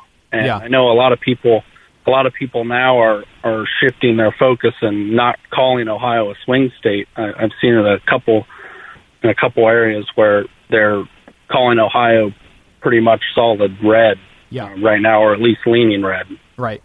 Why do you think uh, the president is so popular in Ohio, in a, in a, in a Rust Belt state like Ohio, um, that you know Democrats used to perform very well in, particularly in presidential years? Yeah, I think it has a lot to do with the economy. I mean, people are seeing the benefits of the uh, tax cuts. Um, the industry that, that left Ohio, a lot of it's coming back, and we saw that in the, the hinge counties in the northeast portion of the state that have went Democrat for years, and they border Pennsylvania, and they flipped for Trump, and it bled into Pennsylvania actually, and it, it kind of the the blue collar, hardworking construction workers, factory workers, things like that. They they really resonate with Trump, and they feel that that he has their best interest in mind as president. And, and are they seeing like positive developments in the country? Because you know earlier in the show, I mean, I was rattling off all the economic achievements of the of the the Trump administration. I mean, record low unemployment across the board, regardless of you know gender, ethnicity, et cetera. I mean, it seems like everybody's benefiting from the Trump economy. Um, so, are, are, are people geographically are people feeling that in Ohio? Is there a palpable difference in the economy and, and, and a sense of optimism there? Yeah, Ohio was uh, never necessarily one of the lower states on on that spectrum, but they are seeing uh, advances in those areas. And like I said, especially in those areas um, in the northeastern part of the state where it's a lot of factories and things. Where uh, I know the big one where they laid off all the workers out by Youngstown, but um, in general, people are seeing more money in their paychecks from the tax cuts. They're seeing these jobs coming back to to the like you said, the Rust Belt areas of the state. Right. Well, and so uh, let, let's let's kind of take this back to why this matters because I, I think you're right that Ohio is solidly red. Um, the president's going to carry it. I mean, we, we, can't take it for granted. Can't take any state for granted that we won last time. Um, but I think the reason that this matters is because uh, there's a lot of commonality between um, voters that we need in uh, Ohio and the voters that we need to turn out in Pennsylvania, in Michigan, and Wisconsin. And so, uh, what I'm going to be interested to see is, you know, if those factory workers that feel like they have benefited from the Trump economy in Ohio, um, you know, and they, they, turn out to vote, you know, will we be able to turn out those those same voters in, in those other states? And uh, the the other thing that I'm interested in is, do you think that there's the opportunity for the Trump campaign to mobilize more resources? in in, in those states uh, as compared to, to, to, to Ohio because you know we think that it's it, it's solidly in our column. Yeah, that's exactly what I was going to say. Is that uh, even bigger than getting the 18 electoral votes from Ohio and uh, carrying the state? And we all know the history. If you carry Ohio, you win the president's the presidency. Um, but on top of that, like you said, I think Ohio, besides Florida, it was the second uh, most trafficked uh, state during the 2016 election. So there was a lot of events, there was a lot of rallies, stuff like that. And if just think if you reallocate those resources from Ohio into these areas like you're talking, Michigan, Pennsylvania, Wisconsin, and I even kind of throw in Virginia into that because if you recall, Virginia wasn't called very early in the night of 2016. And I think Tim Kaine had a lot to do with that, him being on the ballot. And I think that that could be uh, another state that the campaign should look at. But reallocating these resources from Ohio, and like you said, not taking it for granted, but kind of being smart statistically and placing it in these areas in uh, Michigan, Pennsylvania, doing more stuff out there, more rallies, and I think I think that could very well benefit the campaign. If you had to look at the, the map nationally, I mean, if we're looking to reallocate resources, um, and I know you study the polls a lot, um, you mentioned Virginia as a state that you know we lost last time, but we might be able to carry this time. I mean, what where do you think the the most um, prime Virgin territory? Where where is it for our campaign if we were looking to go on the offensive and not just play defense on the map that we carried last time? Yeah, I, think Virginia is uh, probably number one. Um, I think, like I said, Tim Kaine was on the ballot. I think that helped a lot. It was yeah. very, very close. People thought it was going to be called at the beginning of the night. They waited and waited and waited. It, it was it was a nail biter. Yeah. And um, uh, Hillary Clinton was able to squeak it out. But I think that's where I would. I think Virginia is the the number one, and I also think we did carry North Carolina, but I think we need to um, kind of act like North Carolina was lost. I think yeah. we need to. Uh, well, the demographics have changed there so rapidly um, that it that it is it does cause some concern. I mean, Georgia's the, the same way. I mean, uh, you're seeing massive influx of of, uh, uh, of, of migrants within the country, uh, but then also a lot of illegal immigration that are now converting into to, to voters in, in, places like Georgia. So it is a concerning trend that I think I think you're right. We got to take seriously and probably treat a couple of those states: North Carolina, uh, Michigan, uh, Pennsylvania. Um, uh, Georgia. But th- those four states are, are, are, good examples of states that, yes, we carried, but um, they're by no means um, ins. Um, and so, what, what keeps you awake at night politically uh, when we look to 2020? I mean, is it the economy? I mean, is there, you know, so, what do you think the X factor could be that um, catapults one of these Democrats into contention? Because right now, I mean, it looks like the president's unstoppable. Right. And I, I think I think that's exactly what we need to be careful of. I think uh, I don't think we need to get too cozy and like we were uh, being a little hesitant about uh, taking Ohio for granted. I, I don't want to take anything for granted uh, this next election. I don't. I feel like uh, there's some people that like you said, think the president's invincible and you know you don't have to do anything. I still think we need to hit the ground running like 2016. Get involved locally, get involved with the state, uh, knock doors, do whatever you have to do to get the word out, uh, and not take anything for granted because we're talking about states like Virginia going on the offense. Well, we need to protect states that we've already won that we need Yeah. to reassure.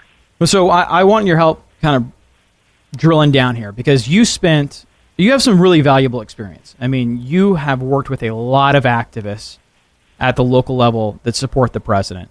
And you understand what motivates them, how to motivate those people. Um, you understand why they support the president and why they view him as sort of uh, a transformational candidate. Um, how do we keep them energized? Um, you know, what are they saying to you on the ground? You know, literally in, in specific terms, like what are you hearing from people? Well, in Ohio, it's a little uh, different because, like in 2018, I, I already said that the Republicans swept, did very, very good job, red wave in Ohio, and Trump wasn't on the ballot. But a lot of these candidates linked themselves with Trump, and I think voters started to realize that a vote for a Republican is a vote for Trump. And I think that the president has done a very good job of associating himself with these uh, down ballot Republicans, and we need to get them elected in office. And in Ohio, people were not as energized in 2018 as 2016, but they still hit the voting booths, and that's what matters. And I believe that the economy. I've, always been a um, believer that the economy is what drives people. I think if you have more money in your pocket, that's how you vote. If you have more money in your pocket since the last election, you're going to go with the same thing. People generally don't like change. Um, so I, I think that just looking at the, the tax cuts, the business coming back, uh, the trade deals that the president has successfully negotiated, and he's working on China right now. Uh, I think those are key things that people, especially in, in that area of the country, Ohio, Michigan, Pennsylvania, like we were talking, um, they they want those jobs coming back. They see the progress that's being made, and they they believe that President Trump is getting the job done. So um, let's take a look at the Democratic field. I mean, there there are a lot of Democrats here, but there there's someone there's some that are relevant to Ohio, and I, I'm I'm curious to get your take on how they might impact um, the president's performance there in uh, 2020. I mean, you could have somebody like Sherrod Brown as a running mate, right?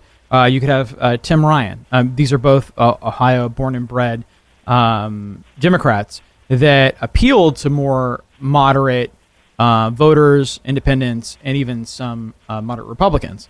Um, now, I've heard a lot of people speculate that you know that they, they could have some sort of impact on the the vote in Ohio um, if they were on the ballot in um, 2020. Do you think that there's any truth there? I mean, you, you mentioned that Sherrod had been the only Democrat to win a statewide office in 2018. Um, i i- are, are those concerns overplayed, or or, or what, what are you hearing?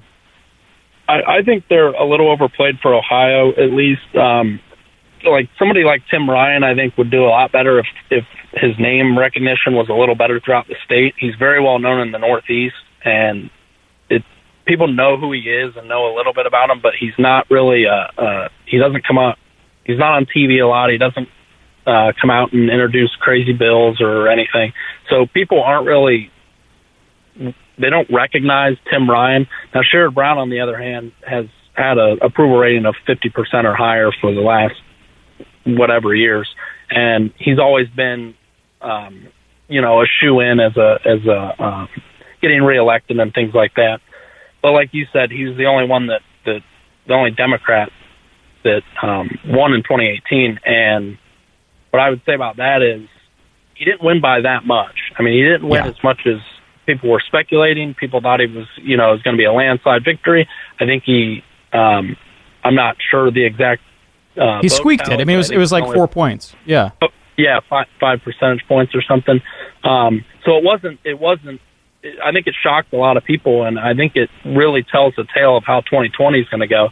Even if you do have one of these people on the ballot, the people are still shifting because if this was, you know, 2014, 2012, something like that, Sherrod Brown would have won by, you know, 10, 15 percentage. Yeah, and and and, and, there, there's no question. I mean, you can go back and you actually look at it. He, he- he was.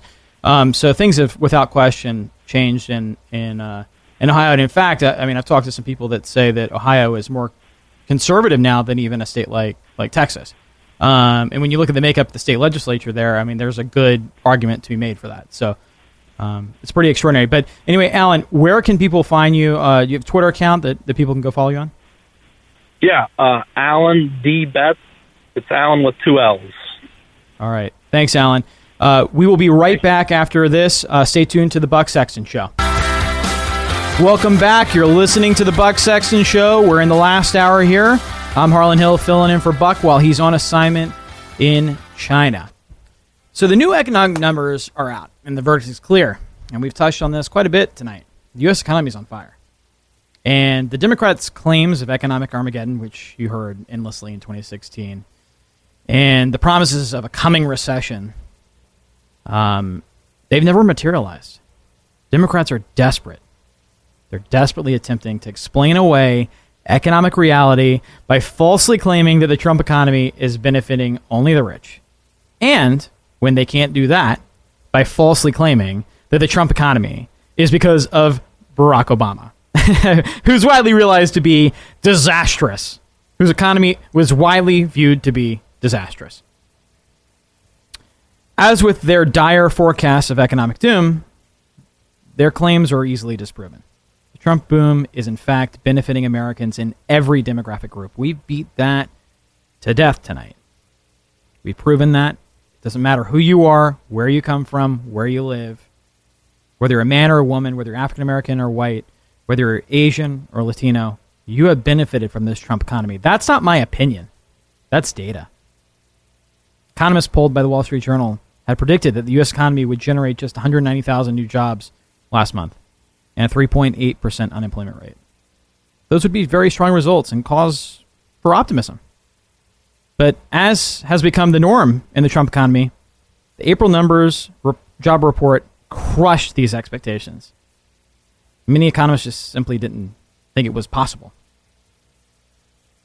From the moment that he took office, President Trump has implemented a straightforward and effective economic agenda based on four core strategies tax, tax cuts, deregulation, fair trade, and domestic energy production.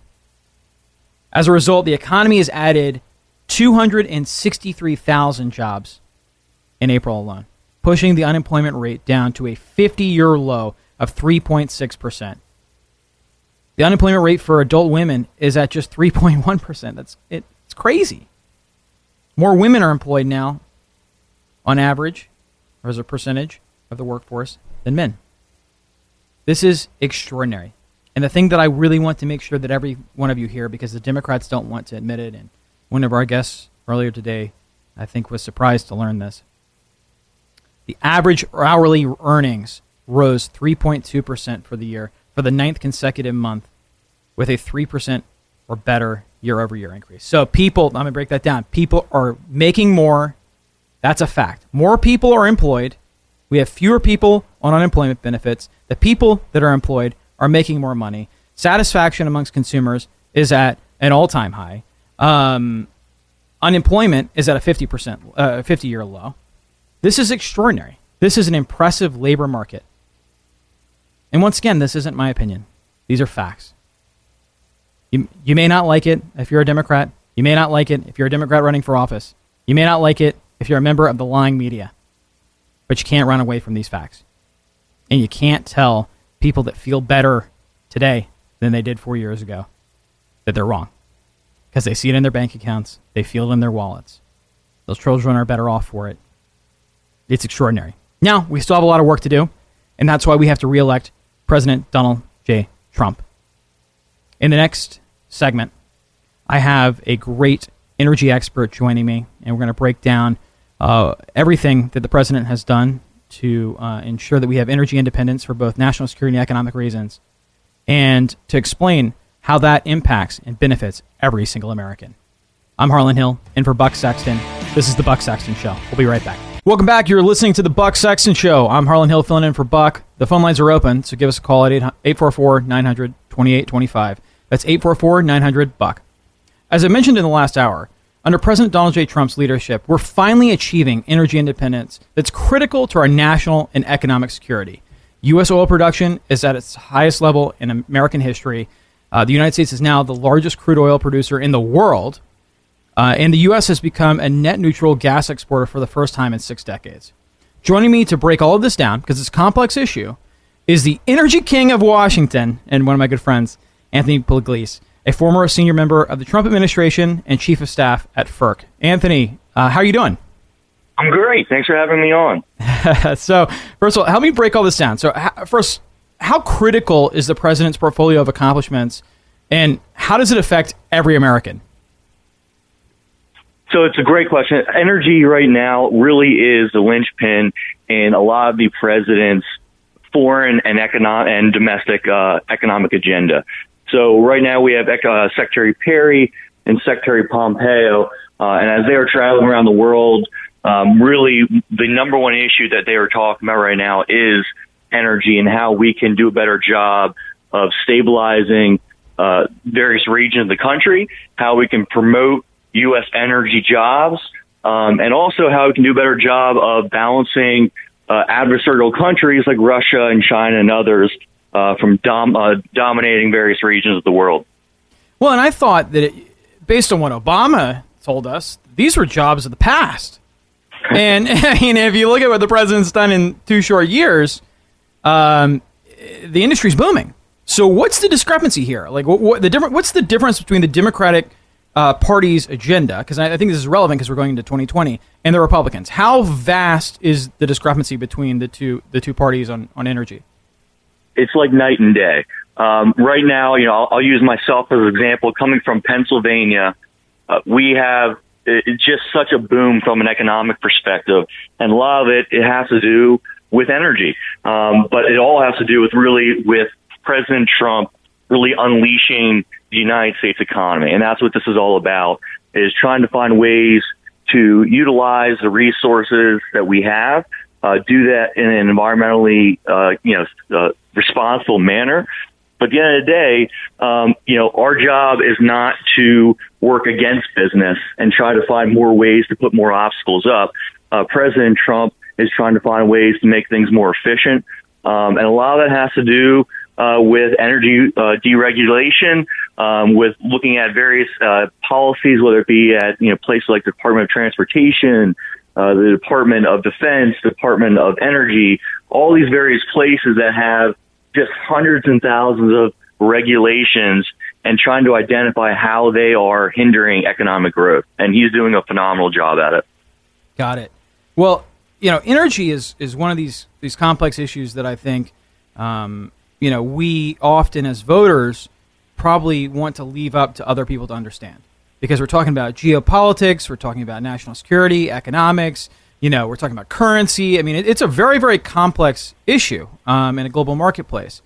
But I, I, what keeps you up at night when you think about this industry? The thing that keeps me up most is the national security aspect of things.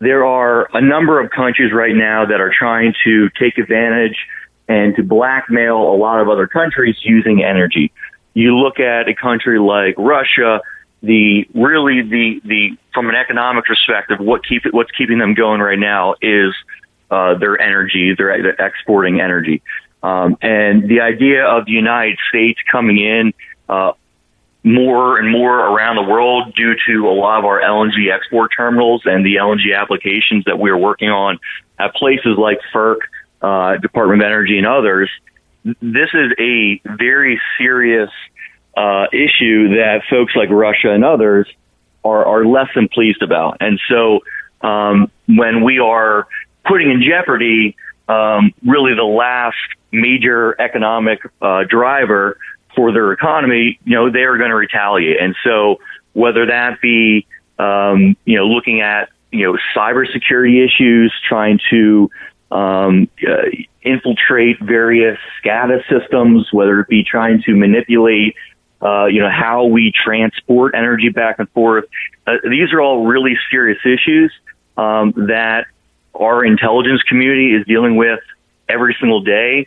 Um, and as we continue to play a larger role in the geopolitical world, especially in regards to energy, uh, those threats are only increasing. And, and it's something that really uh, is keeping myself and others uh, in, in, similar positions like mine uh, up at up at night. So, um, I, you know, we kind of tackled this at a high level, but I'm looking to drill down, I guess, now. And one of the first stats that I threw out is that U.S. oil production is at its highest level in American history. Um, why is that? I mean, have we gotten regulation out of the way? I mean, what specifically are we doing to to open up um, the American reserves? Sure, that's exactly right. We are uh, one of the very first things that President Trump uh, uh, did when he became in, when he came into office was he put forward an executive order uh, mandating that for every one regulation that we implement, we remove two. Um, and there are this has been so impactful in every aspect of the economy, uh, but really it's it's hard to imagine a, a, a more profound example of its impact than in energy. Um, we have so many various agencies that play a role in this. Um, in order, for example, to just get one pipeline in uh, to from let's say Pennsylvania to the New England states or whatever else that might be, uh, you're going to have to go through just on the federal level. There's probably going to be Department of Energy, Department of Interior, uh, the Forestry. Um, you're going to have the Bureau of Land Management. You're going to have FERC. Um, and then you're going to have the Pipeline Hazardous Material Safety Administration at Department of Transportation and a number of others. Um, and that's just on the federal side. And so then when you start looking at all these various aspects, um, there's a lot of onerous regulations that have just been put in there by the last administration and others who are trying to slow down the industry. Uh, and and President Trump has reversed those tactics and is allowing uh, us to succeed uh, both domestically and uh, internationally. So when we look to 2020, what do you think the major issues in energy are going to be? I mean, you, you touched on the national security part, you know, where um, foreign actors like the Russians and the Chinese are trying to manipulate, um, you know, uh, for, foreign policy and, um, you know, abuse their power in, in, in, such a way. But beyond that, um, what issues do you think are going to be relevant in the 2020 uh, Democratic primary and then in the general election? Because I, I know that the Democrats are going to be harping on renewable energy and all of that, and that you know that that's fine. You know, even nuclear. Um, but you know, what where is the topic uh, of conversation going to be driven in 2020 by the Democrats and then in, in the general election? So right, you have right now you have a lot of individuals talking about the Green New Deal, um, and clearly that's where uh, the Democrats right now, at least especially in regards to energy, are, are focusing on. Um, realistically, I think anybody that spent any sizable time in this industry would tell you that the Green New Deal is impractical and is not realistic right now. I think, uh, you know, ensuring that we are doing things in an environmentally sound manner and moving towards you know, carbon neutral are things that we should strive to do. And President Trump has been very successful in doing so. You look at, um, you know, emissions, eh, they are, they are going down right now while production is going up. So you can have it both ways uh, if you do it in an environmentally sound, but economically sound perspective. The, what you're seeing from the Republican side right now is, is growth. Uh, again, I was talking about Pennsylvania, for example. You know, a lot of these industries, whether it be energy or transportation or wherever else it might be, um, are going to need some of these old manufacturing jobs. Uh, we're going to need additional steel production, all these types of things. Uh, and that's what President Trump realizes. You look at in 2016, one of my favorite examples is President Trump was outside of Pittsburgh, Pennsylvania, and was saying, we're going to bring steel jobs back to Pennsylvania. And everybody mocked him. They laughed at him, said, these jobs are, are gone. They're never coming back. But right now, in that nearly that exact same area, we have a steel plant moving from China back into the United States, specifically in that exact same area around Pittsburgh, Pennsylvania. These are jobs that are back. They're family sustaining jobs.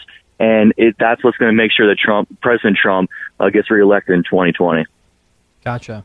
So, if you had to put money on it at this point in time, and I know you're a little biased because you were in the Trump administration, you were a longtime supporter of the president from early on. If you had to put money on it, you think the president wins re-election in 2020. Is that right?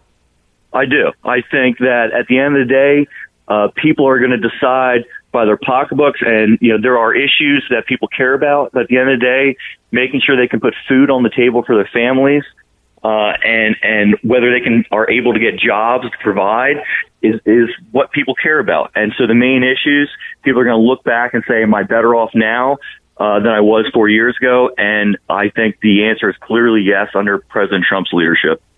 All right, Anthony, thank you so much for your time. Where can we find uh, more information about you?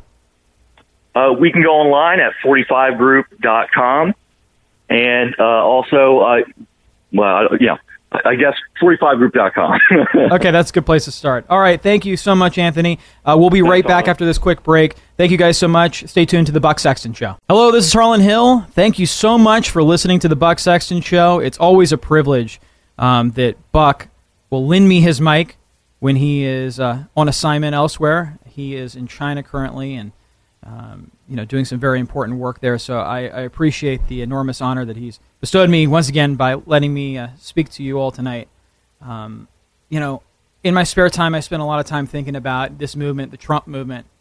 Uh, my time today on air was really broken into a few different parts: how we got here as a movement, um, how we're doing as a movement, and how we keep the MAGA movement alive. How we reelect the president in 2020. What are the most central issues to that? Whether it's immigration, energy, uh, national security um, and so on. Um, but I'm reminded every day that I'm here in Washington that we are behind enemy lines. Washington feels like a city that's under occupation. You cannot understate or overstate the degree to which the establishment Republicans in D.C. hate Donald Trump. You can't under, overstate the degree to which Democrats hate him, uh, the degree to which the media hates him. He's a threat to their vision of the country. Concepts of open borders, cheap labor, and trade policy uh, almost killed the American middle class before Trump. Those bankrupt ideas are all shared by the ruling elites, regardless of party. This isn't a fight between left and right. It's not a political fight. It's not an ideological fight. It's a fight between those with power and privilege and those that were left behind. That's why this drain the swamp stuff, they, they hate it the most. Look at the bastions of liberalism, the Northeast Corridor and the West Coast. Things are great here. Cities are booming. There's construction crane on every corner. You go to the middle of the country, the forgotten bits of the country, and you'll see the country has been rotting from within. And finally, the American voter stood up and said that enough is enough. Not so unlike what we saw in Brexit in the UK. And the American voter slammed their fist on, their, on, the, on, the, on the voting booth and they said, Look at us. Pay attention to us. You have forgotten us for so long. You've sold us out for your own interests, and you've left us behind. And it was clear, it was, it was evident that, especially when the alternative to the president was a woman with a 30 year track record of lies, deceit, and fraud, Hillary Clinton, that uh, this was a fork in the road. What the president's done is amazing. As I said earlier in the show, this is the most ambitious political revolution in generations. Our expectations were really high. But we've accomplished a lot. The economy is booming. We have enormous growth. It's exceeded 3%, 4 million plus new jobs. More Americans are employed now than ever in history. And many of those jobs are jobs that Democrats said that would never come back, whether it's the 500,000 new manufacturing jobs, 100,000 new oil and gas jobs, the wages that are going up. Even the New York Times had to admit that the president was right. Their wages are finally going up for the first time. They're meaningfully going up for the first time in a decade. And no one's been left behind by the MAGA movement. Black unemployment is plunging.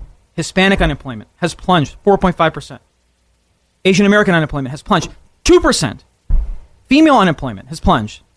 Near 3%. This is extraordinary what we've done. And it's in no small part because of the tax cuts that we've we've initiated to the largest in a generation, repealing the Obamacare mandate, negotiating and renegotiating better trade deals as the president promised,